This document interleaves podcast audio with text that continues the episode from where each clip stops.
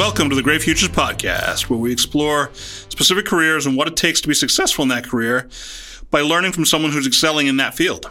Each episode, a teenager or club alum from the Boys and Girls Club of Greater Lowell interviews an accomplished professional from a field they're interested in, alongside myself.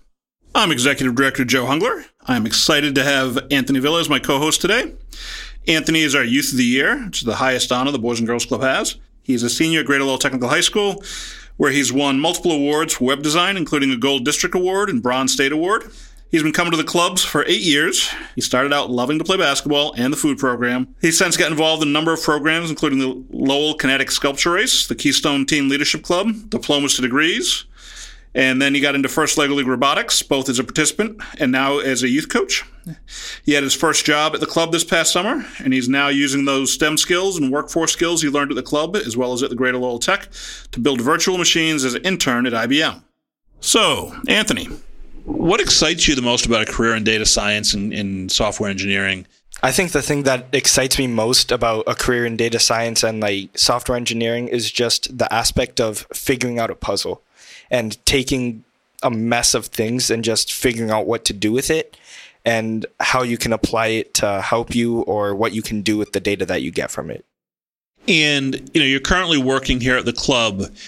Do you think there's experiences that you have here working with kids and and uh, the families here that might apply to future jobs that you have, even though you know it isn't necessarily data science related? But do you think there are things that will carry over to uh, to that?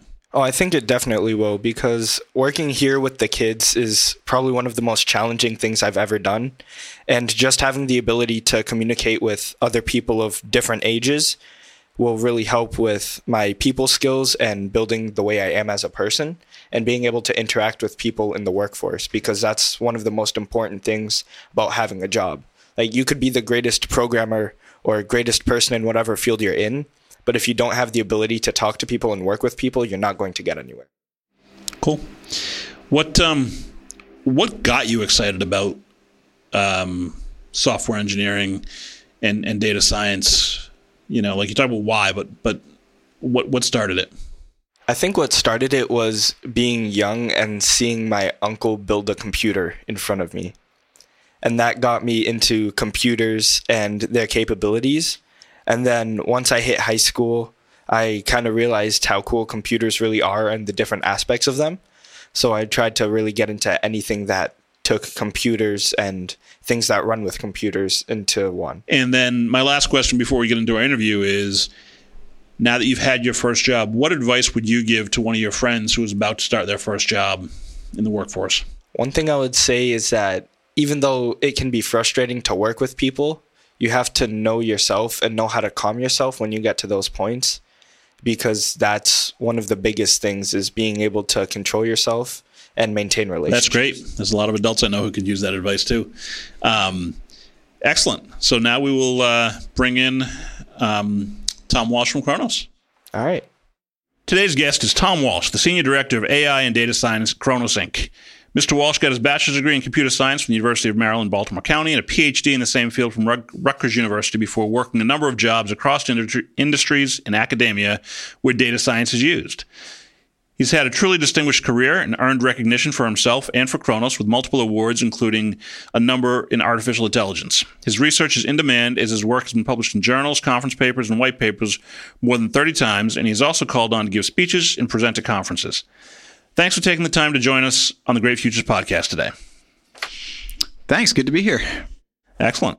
So, Anthony Villa, our Youth of the Year, will uh, have some questions for you. AI is part of a bigger field called data science. So, what really is data science, and what else is part of it?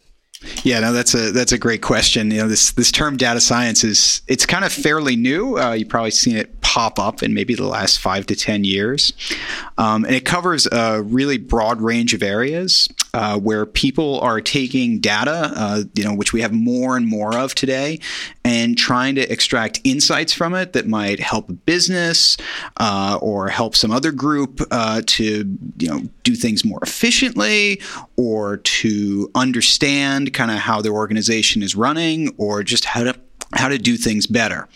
Um, and so inside data science, there's a lot of different ways to look at data, right? You can make a chart. Uh, you can run it through a computer to try to figure out uh, which data is leading to good outcomes, um, or you can do all sorts of other stuff with it.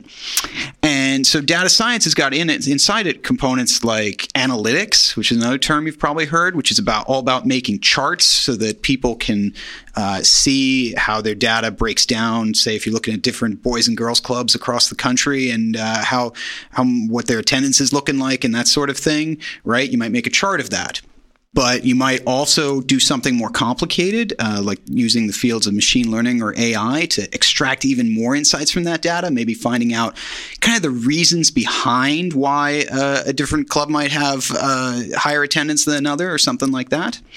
Um, and, uh, you know, in the data science world, it's all about putting that together and making a story or a narrative about it. Uh, and really finding a way to not just give a bunch of statistics to people, but tell them kind of the story that's, uh, that's lying underneath the data. Okay.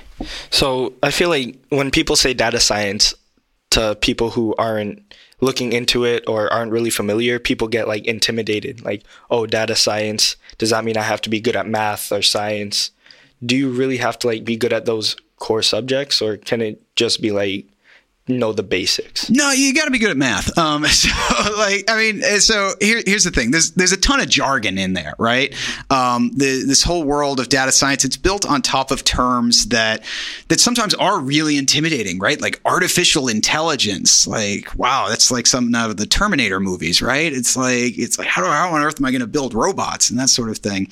Um, but it, you know when it, what it boils down to is you gotta you gotta know how to apply math and scientific methods right so uh, you know, I'm not gonna lie. I'm not gonna say, yeah, hey, you can come in and you know not know anything about math and, and be like an, an, expert data science. But what it is really about is not just knowing the math uh, and the scientific method, but knowing how to apply it in new situations, especially situations that aren't typically thought of as uh, traditional science right? So you're not looking at data that was collected in under a laboratory environment, right, where everything is control and variable. You're looking at messy data about, you know, say educational outcomes or uh, a bunch of tracking of robots out in a field somewhere or something like that, right?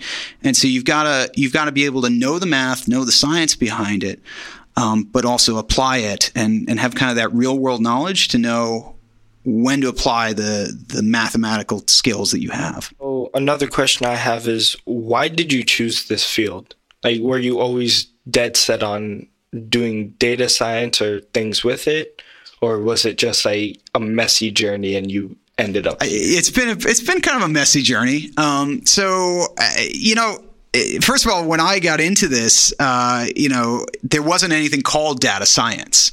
Um, it was it was really this. It was called statistics, I suppose. Um, right? It, it didn't have as cool a name, um, and you see that over time. Like these things, just the the, the names of everything changes. Um, but what I knew was I really liked I really liked science. I liked understanding um, kind of the root causes behind why things happened, right? And that that excited me. Um, but I also liked um, I liked being able to uh, apply the kind of scientific methodology that you will that you might do to like figure out how a pendulum swings. I liked doing that on a bigger scale. I wanted to be answering kind of big problems, um, and so I got into this. Um, I had worked in computer science basically because I was interested in using computers. I wasn't so much into the uh, in in my kind of early kind of college years. I wasn't too into the theoretical aspects, I guess. Um, and then I kind of transitioned into getting excited about uh, what's now called AI and machine learning, uh, but understanding how kind of really complex models in computers could explain the world around us um, and could explain. Uh, could explain why certain things happened in data and that sort of thing. And I ended up going into a graduate program where uh, where the my focus was in artificial intelligence. Um, it was specifically in a field called reinforcement learning, uh, which is a, a, fancy field for a fancy name for. Uh, a type of AI where you have robots or other agents that kind of have to learn from their environment and learn to do things on their own. Uh, so I'd, I'd, worked in that, and uh, I worked in that for a long time, uh, and I still work in that to some degree, but I, I do uh, much more applied work in different domains. And so the messy part of my journey was kind of realizing that I wasn't just interested in, in robots, I was interested in how the kind of models that you use for something like a robot could be used to explain things that happen in the real world. So, for instance, I worked a lot in, in educational modeling. So, you've got uh, a bunch of data about how uh, about how kids have fared in different math classes and in different parts of, of tests in math classes, right? And it turns out like some of that stuff is explainable. You you look at a, a, a you know somebody that uh, might have had uh, trouble in one part of math and then they continued to have trouble because they never got a particular skill. And so I, I kind of learned how to apply those models along that way. And then eventually that kind of brought me to my current job at Kronos, uh, where I help build models of people at work. So, um, I always like to see like things as puzzles. Like I'm very, I want to figure this out. I want to look for an answer, and I want to put pieces together. Mm-hmm. So I kind of want to see how you think of it, and like data science and your job and just the field you're in now. Sure. Yeah. So um, I, I I think I have a similar kind of of uh, view. I I like to think of it as a mystery right? So again, going back to that, that narrative and that story, right? That that's that's in data, right? I, I want to solve the mystery. I, it, it's not so much like kind of who did who did a crime or something, but like why did things turn out this way? What could have been different, right? Or uh, or, or you know, in, in the case of things like fraud detection, hey, who did do a crime, right? That sort of thing. And and so that that gets to me. I'm like, hey, I want to solve this mystery, and the data is the set of clues that help me solve that.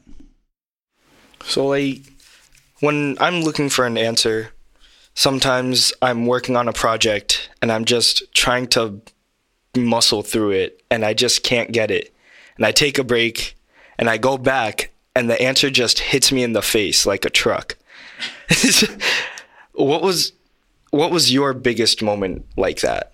Like has there ever been a project or something you were working on where the answer just came to you out of nowhere after a really long time of thinking about it. Yeah, I, I definitely try to avoid trucks. Um, so I, I, I, try not to think on the highway too much. Um, but uh, yeah, I, I think that that does happen, like those those moments of creativity um, when you're kind of away from a uh, away from a problem for a bit because you can get kind of hyper focused on it. Um, with that being said, I mean, I, I think there is there's a certain amount of sort of practice reps you got to get, right? So in order to have that kind of moment on the big stage, there you gotta you got to put in the time in the in the practice gym, right? And so uh, I, I think the moments I think of where that happened are moments where I did a lot of preparation. I was reading a ton, reading a ton of papers, reading a ton of other people's work and understanding how it was doing. And it was all kind of mixing up in my head, right?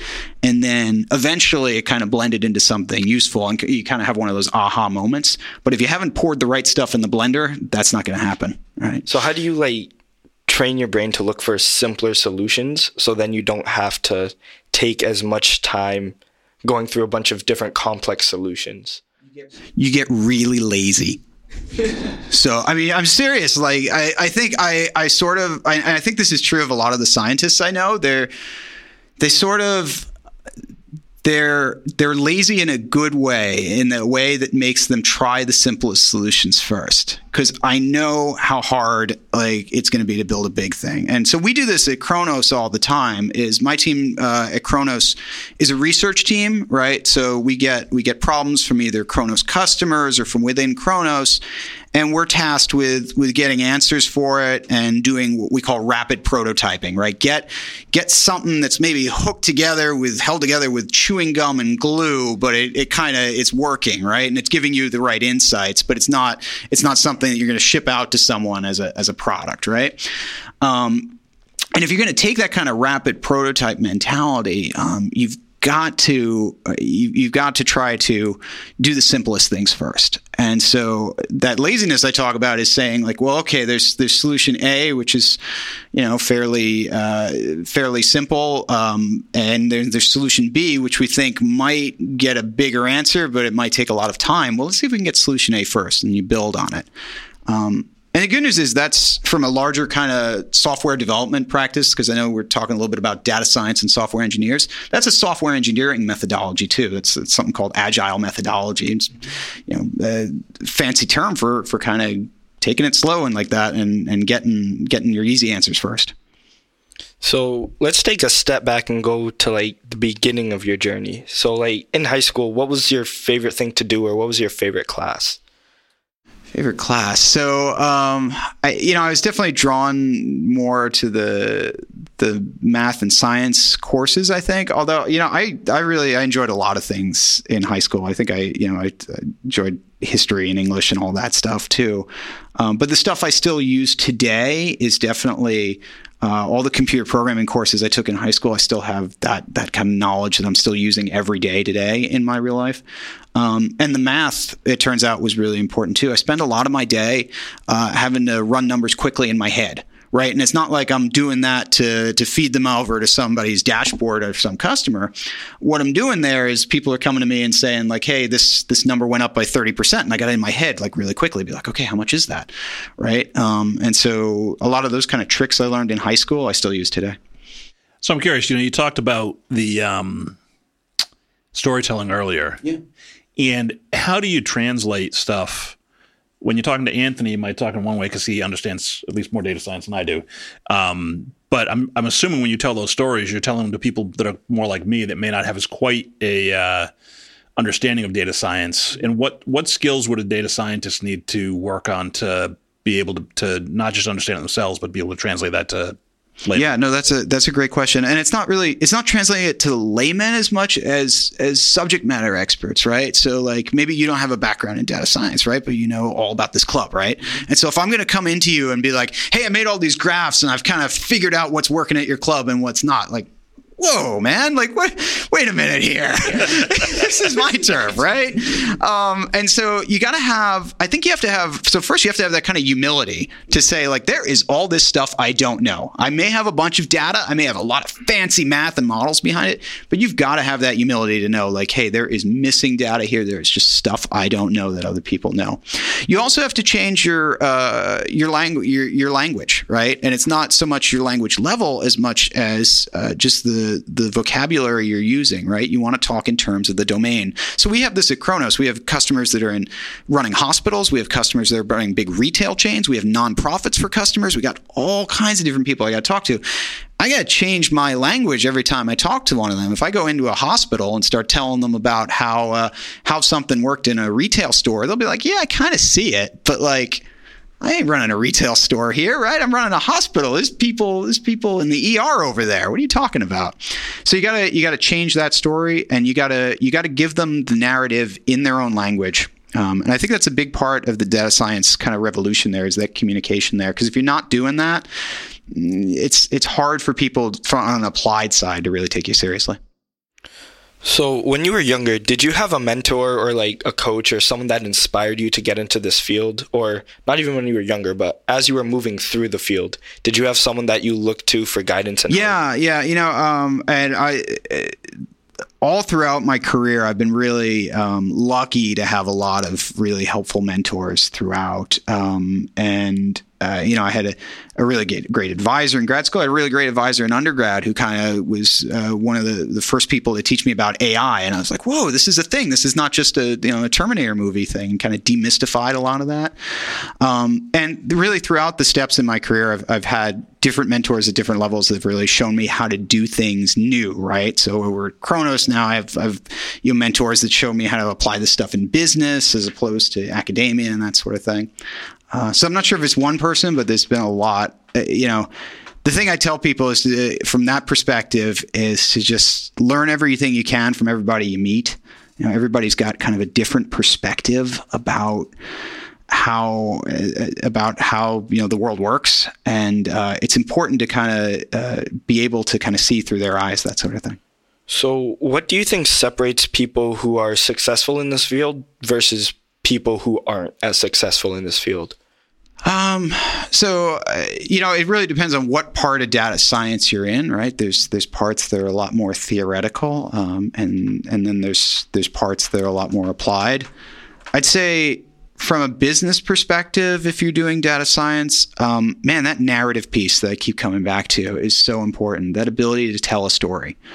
Um, you know, there's a lot of people in this business that can make graphs, and it's another thing to really put together a story. It's it's almost like it, when I use the word narrative intentionally here, right? It's it's like putting together a three act play, sort of. You want to kind of uh, get you want to get your your problem like up front, and then you want to kind of put in the dramatic kind of crescendo, and then and then you want to have the resolution, right?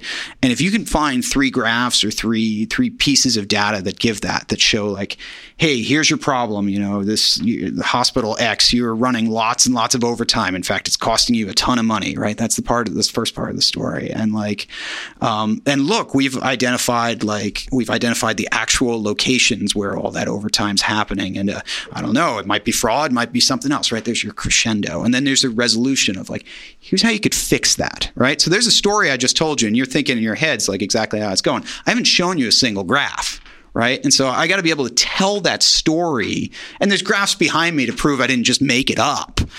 But I got to be able to put that together, not just hand them like, hey, here's three graphs, go figure it out.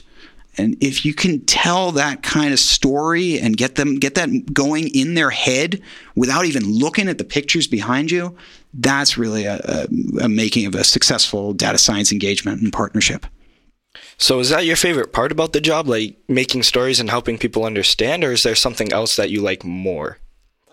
Um, yeah, I'd say the kind of. I mean, there's there's two parts of what I do. There's kind of this. Uh, I'm waving my hands literally for those of you on YouTube, and that that kind of part where I'm kind of on on stage and stuff. I'd say that's that's my favorite part of that. Um, there's also a part of me that really likes the math and the research. Uh, to be honest, there, there's definitely a part of me that just likes to dig into, you know, journal papers and understand uh, kind of the inner workings of everything. Um, and I think there's there's room for that in anything you do, right? So um, you know, it, it, I'd say you know, going back to that narrative and kind of showpiece, it's it's kind of like an actor may like being on stage, right? But they also like you know being in rehearsal and, and directing and that sort of thing. One question I had is Kronos is famous for its culture and being one of the best places to work in the country. Um, not every organization is like that, obviously. Otherwise, there wouldn't be a ranking system. and uh, so, from the employee point of view, um, but whether at Kronos or other places, what do you see where um, an employee maybe starting in their career? A, how do you adapt to a culture? How do you figure out what the culture is? And then I'll have a follow up, you know, after, afterwards. But like, how do you how do you adapt and figure out how to make sure you're fitting in with the culture? Right, right, right. Well, I mean, you're you're right. We have a, a great culture at Kronos. Um, it's a it's a really great place to work because of the people there uh, and because of you know all the different uh, kind of both written and unwritten benefits that we have at Kronos in, in terms of respect and the unwritten stuff, kind of respecting each other and respecting each other's time and that sort of thing. Um, so I, I, think, you know, if you're entering, you're asking more about like kind of entering into a job, it's like day one and like, hey, how do I make sure I don't rock the boat the wrong way here? Right. And I think, uh, you know, observation is clearly a really important part of it. Like, hey, you know, am I, uh, you know, is this a culture where people are kind of having fun and freewheeling, or is it more of kind of a button down culture and that sort of thing, and being able to observe that way? Um, but, you know, I think a lot of organizations now have kind of uh, moved to a, a, a more kind of holistic environment where everybody's kind of uh, respected a lot more, and that's a good thing in the business community. Um, so I think just kind of understanding those nuances is important. But you know, hey, be yourself too. Like if you're not if you're not going to fit into the culture at all here, if this is, you know at, at whatever company you're at, then uh, you know you're going to figure that out eventually, right? And you don't want to you don't want to pretend to be someone else just because you're working somewhere, right? Um. So I have another question. So, um, what was one of your favorite projects that you've like done in data science? Oh, favorite projects that we've done in data science. So, um, Yeah, man, there's, there's been a there's been a lot, right? So I give I give kind of one early in my career and and one uh, one later on. Um, so I did uh, a lot of work in robotics. Uh, where I was working on problems uh, of how I mentioned before, like how a robot can figure out what to do in its environment. But I also worked a lot on how um, how people can show robots kind of demonstrations that will help them understand it. So if a robot's struggling to get across the room here, you kind of take it with a remote control and walk it across the room, and all of a sudden, you know, it's got a lot of data about the good parts of the room and that sort of thing. And we uh, we did a project when I was in grad school with an actual robot like that with a similar task, and showed that it was able to learn really really fast when you did that, and that was kind of a a satisfying moment for me to see like a whole bunch of math that we did actually happen in the real world. Like, whoa, that robot just walked across the room. That was pretty cool. Um, from a Kronos side, you know, that's that's kind of a micro version. That's kind of the academic school version. Uh, on the Kronos side, like I've worked on a lot of projects that have touched real businesses. So we've done uh, bunch of applications at Kronos um, uh, around around fraud that have been highly successful, uh, that have helped a lot of organizations kind of uh, figure out areas where where they may have kind of put in rules that were inconsistent or something like that, and helped a lot of people. Um, and it's really that part of it uh, has been very fulfilling for me because you get to really see the impact on people um, so one of the things we like to think about at Kronos is, hey, these aren't just numbers. These numbers represent people that are at work, people that are doing their jobs, and if we can help them do their jobs better, that's that's a really exciting thing.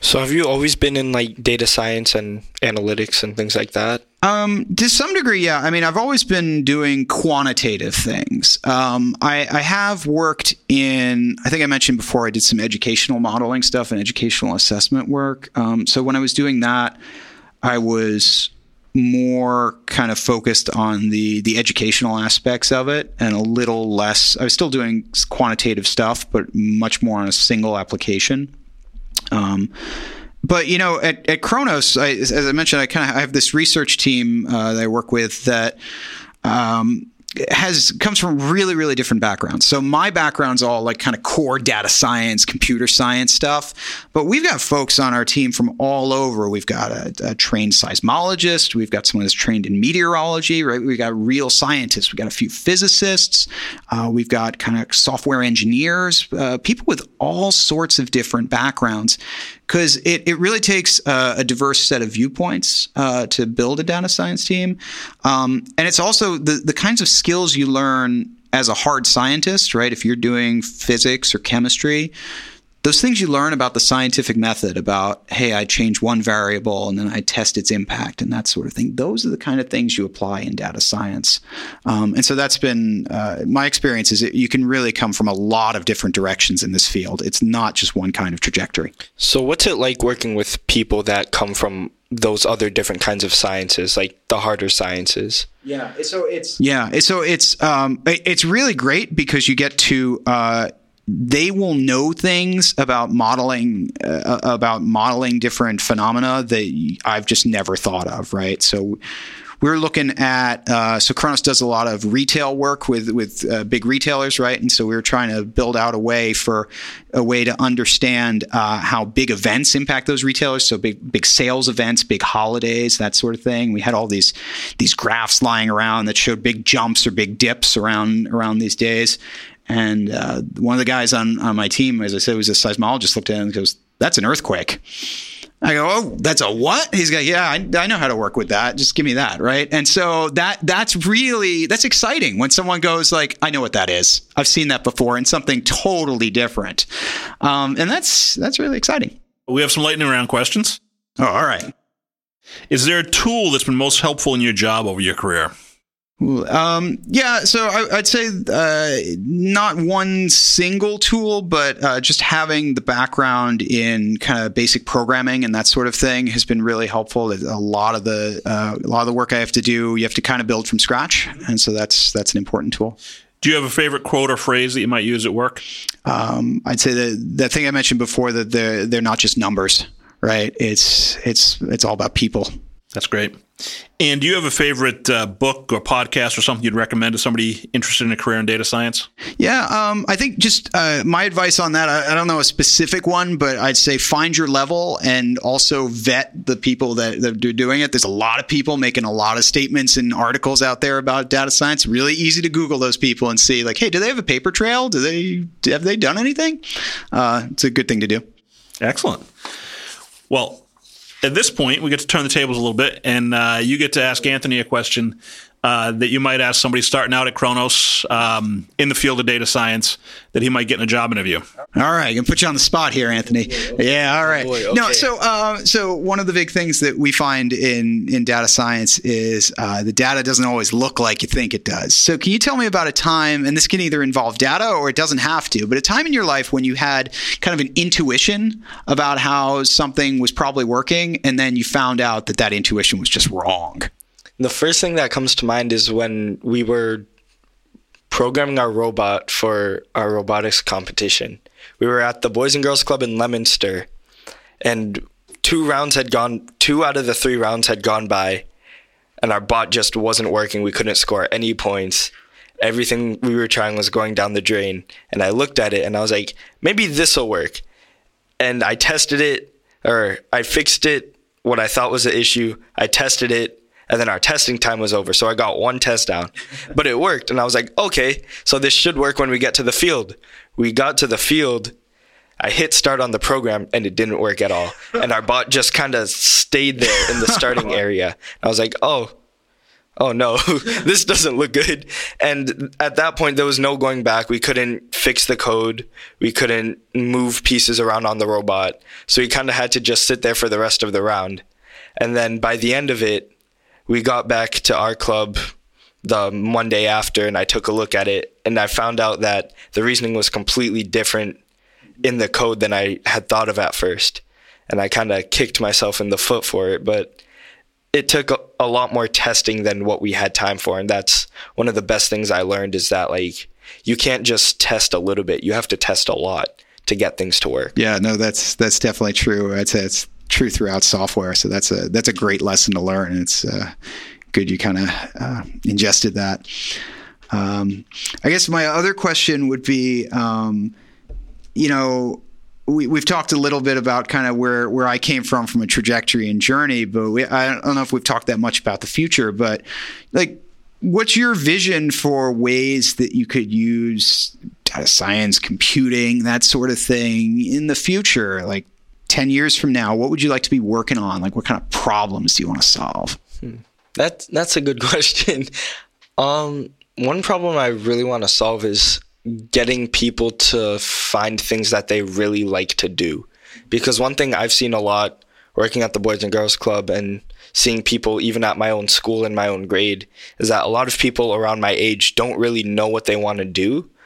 And then they also don't want to try new things. So I kind of want to create something to help people figure out what they like and maybe give them things that they can try that are interesting to them and see it if if it will bring them to the path that is best for them or even just give them something to try because I think that if you don't try anything then you're not really going to get anywhere. Yeah, that's that's great. I, I think that's a wonderful idea. Um, you know that those kind of recommender systems are are used certainly throughout the industry and in, in things around advertising. Right, you're on your phone and it's you know spraying you with a bunch of ads telling you to buy this and buy that. But uh, you know that could be really helpful for folks kind of looking for new things to try. Right, and it can be if you're just being asked to do all these like five random things that you don't actually want to do. Hey, you know that might not be something you want to do. But if you can identify things that people are much more likely to get involved in, hey hey, that's going to open up their world a little bit. So I think that's a wonderful idea. Well, that's great. Thanks so much for coming down today, Tom. I really appreciate it. And uh, I know I learned a lot and uh, appreciate your time. Thanks. Really appreciate you guys having me. Uh, you guys got a, a, great club going here. I like the tour you gave me before. There's a lot of great work going on here, so keep it up.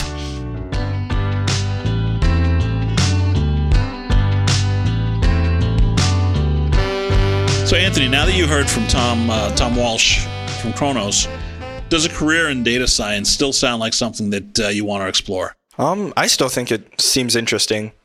I really like anything to do with computers, so just the fact that it has it's part of the bigger field of using computers, but also like the way you use it is really interesting to me, even more so now than before. Because before I wasn't exactly sure what data science really was, but after talking to Tom, just the implications of it really interest me, and I would be really excited to get into a field like that. That's awesome.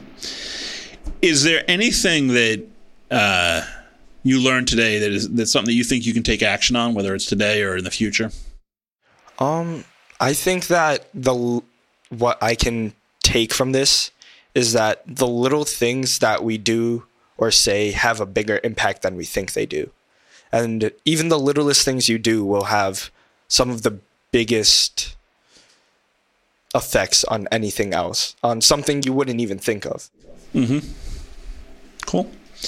What answer that he gave surprised you the most?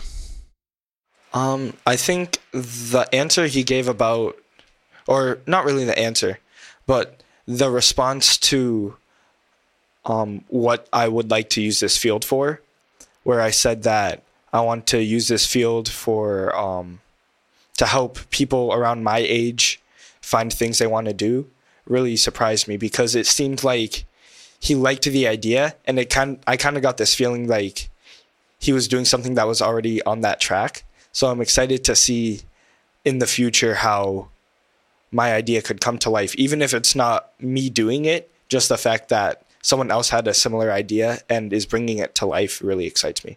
Cool. One of the things that um, I found interesting was when he talked about marrying data science and storytelling. What what, what was your reaction to that? Um, I really liked that analogy because you can be a great data scientist, but if you can't explain to your customers or the people that you're working with what it is you're trying to do, then you're not going to get anywhere. You're not going to become successful. And you have to be able to sell what you're trying to do. And if you can't do that, then I don't know. Yeah, that makes sense. You won't you won't be successful, as you said. I think that one of the things that was really interesting to me for that was he talked about the importance of humility when you do that. And he's somebody, if you look at his resume, ninety percent of people are going to say, "Oh, he's the smartest guy in the room," and he goes into it as, "I need to be humble and realize that these people know more about me than other things. Just because I'm really good at math doesn't mean I'm the smartest person in the room." And uh, I thought that was really interesting. So thanks for being my co-host today. I really enjoyed it. I'm glad you picked a, uh, a great topic that I think that uh, people will find interesting, and um, so we appreciate you being on. Thank you for having me. So until next time, everybody, club love.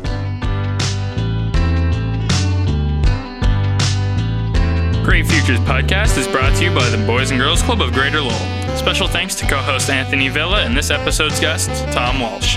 Executive producers for Great Futures Podcasts are Joe Hungler and Ava Dudani. Thanks to production assistants Caitlin Champeau and Ariel Alisea. Music, production, and editing by Phoenix McKinley.